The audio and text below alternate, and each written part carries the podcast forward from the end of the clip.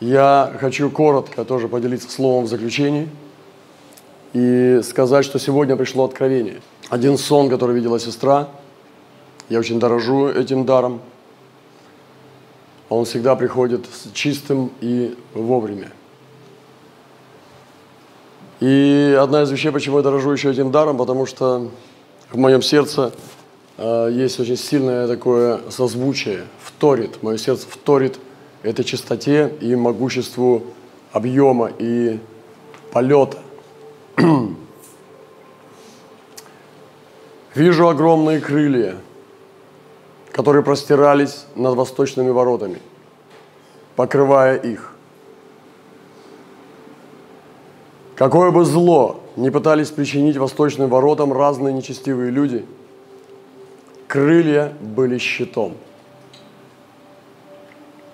Иногда из крыльев летели не перья, а острые копья, будто сделанные из серебра. Крылья порой начинали порхать, а шум этих крыльев был слышен далеко до других концов земли. Мы видим, как из этих крыльев вылетают серебряные стрелы. Серебряные копья вообще считалось, ну, поражение колдунов, ведьм, чего-то оккультного. И мы сегодня иногда выстреливаем такие вещи, которые, знаете, я даже не могу всем дать слушать. Некоторым из вас я посылал там какие-то песни, которые рождаются в наших колодцах. Но это не песня, это даже не музыка, это даже не перформанс и не театр. Это пророческое действие в ежеминутном моменте, в ежесекундном моменте. Мы восстанавливаем какие-то вещи прямо из этого колодца, и они идут могущественным образом для разрушения твердынь и для созидания. Место Писания из Откровения, я прочитаю два перевода. Первый перевод известен нам. Говорит такие слова. «И видел я и слышал одного ангела». Моя молитва сегодня, чтобы мы видели и слышали не одного ангела, но видели и слышали то, что нам нужно видеть и слышать. Летящего посреди неба и говорящего громким голосом: «Горе! Горе! Горе! Живущим на земле от остальных трудных голосов, трех ангелов, которые будут трубить». Но другой перевод, он очень интересный, он творческий. Но это перевод, современный перевод. Говорит такие слова, это же место Писания. И он похож на то, что мы делаем сейчас здесь. И он похож с тем откровением, которое мы сегодня услышали из этого сна сегодняшней ночи. «Потом я увидел и услышал орла, летящего посреди неба». Вы знаете, что орел символизирует пророка. Пророческий дар. «Потом я увидел и услышал орла, летящего посреди неба.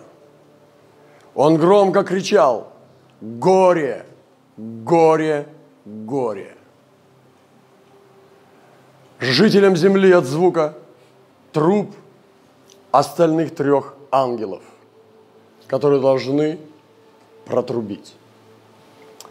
Вы знаете, это не очень позитивное служение пастора. Если бы я знал в начале своего уверования, что Господь мне даст вот это место Писания, вот такую мантию, чтобы мне быть человеком, который портит людям настроение и говорит им горе, горе, горе три раза. Я пошел бы за Христом, я думаю. Но был бы, наверное, больше приготовлен, я не знаю.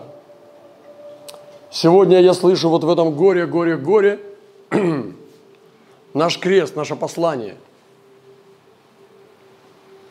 наше призвание в теле Христа. Видите, почему? Очень часто мы не популярны.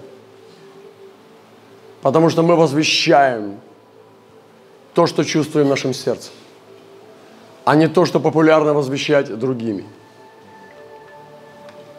Что это за звуки? Звуки из нашей мантии. Одна из вещей, которую хочется сказать, это восстановление справедливой истории. Я не буду далеко входить в эти вещи, потому что у нас есть мантия, мы изучаем. Вчера мы далеко зашли в индейцев, очень глубоко. Несколько раз у нас были встречи по ним, но вчера мы зашли так далеко, что я еще туда не заходил.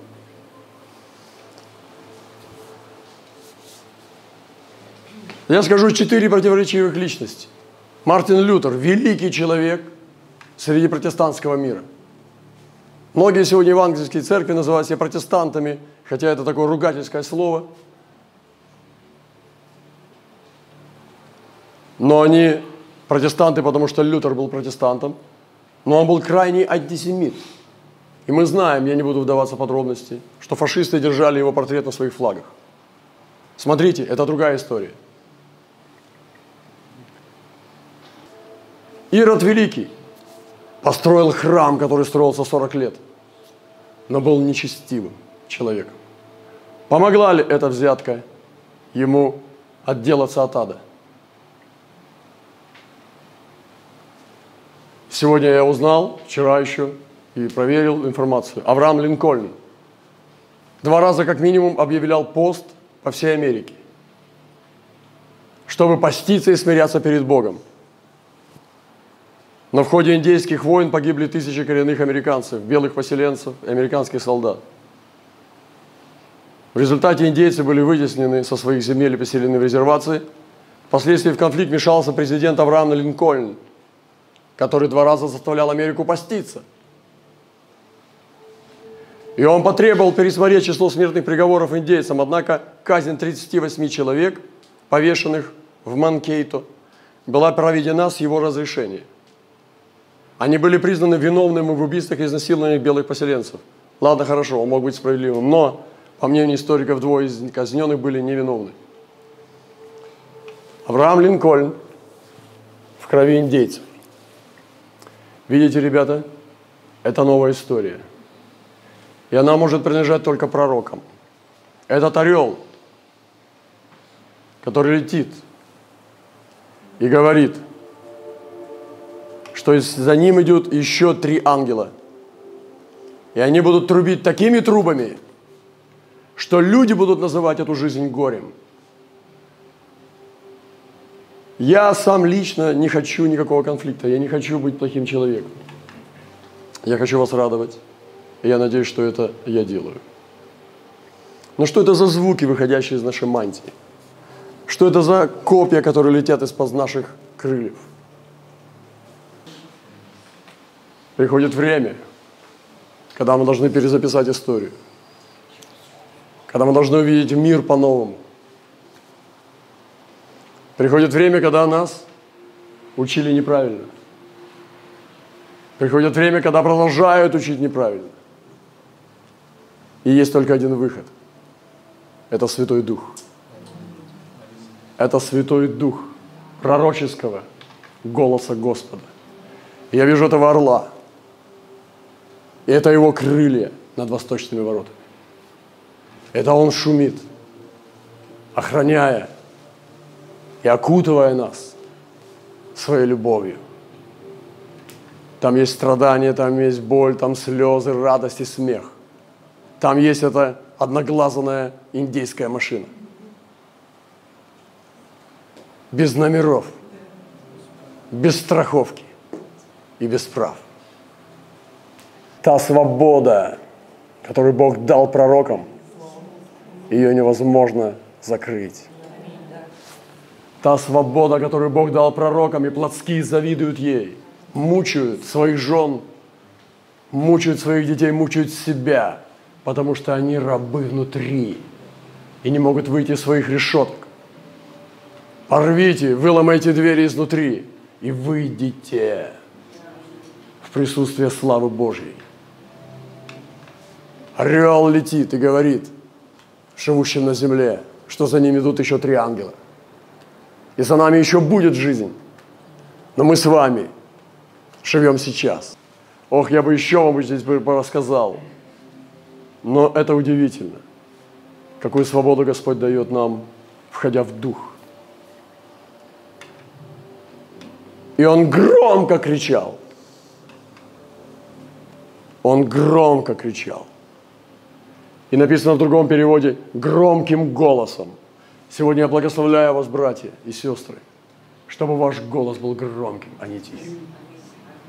Если говоришь, говори убедительно. Я верю, что оно должно быть убедительным. Убедительным, а не упрашивающим, не извиняющимся, не обхитряющим. Громкий голос орла. Как он кричит, вы слышали? Я не могу, у меня, я извиняюсь за голос, но я бы сейчас закричал. Он кричит так, как будто бы изнутри выходит острие меча. Он кричит тонко и громко. У него очень острый крик. И ты его ни с чем не спутаешь. Когда орел кричит, и он кричит за добычей, чтобы убить, его крик ни с чем не спутаешь. Это крик пророка. Братья и сестры, восстанем. И эти острые копья, сделанные из серебра, они будут поражать врагов сердца царя. И шум этих крыльев был слышен далеко до других концов земли. Нам еще нужно столько много сделать, и мы пойдем. Поднимайте дух миссии. Моя молитва о громком голосе сейчас.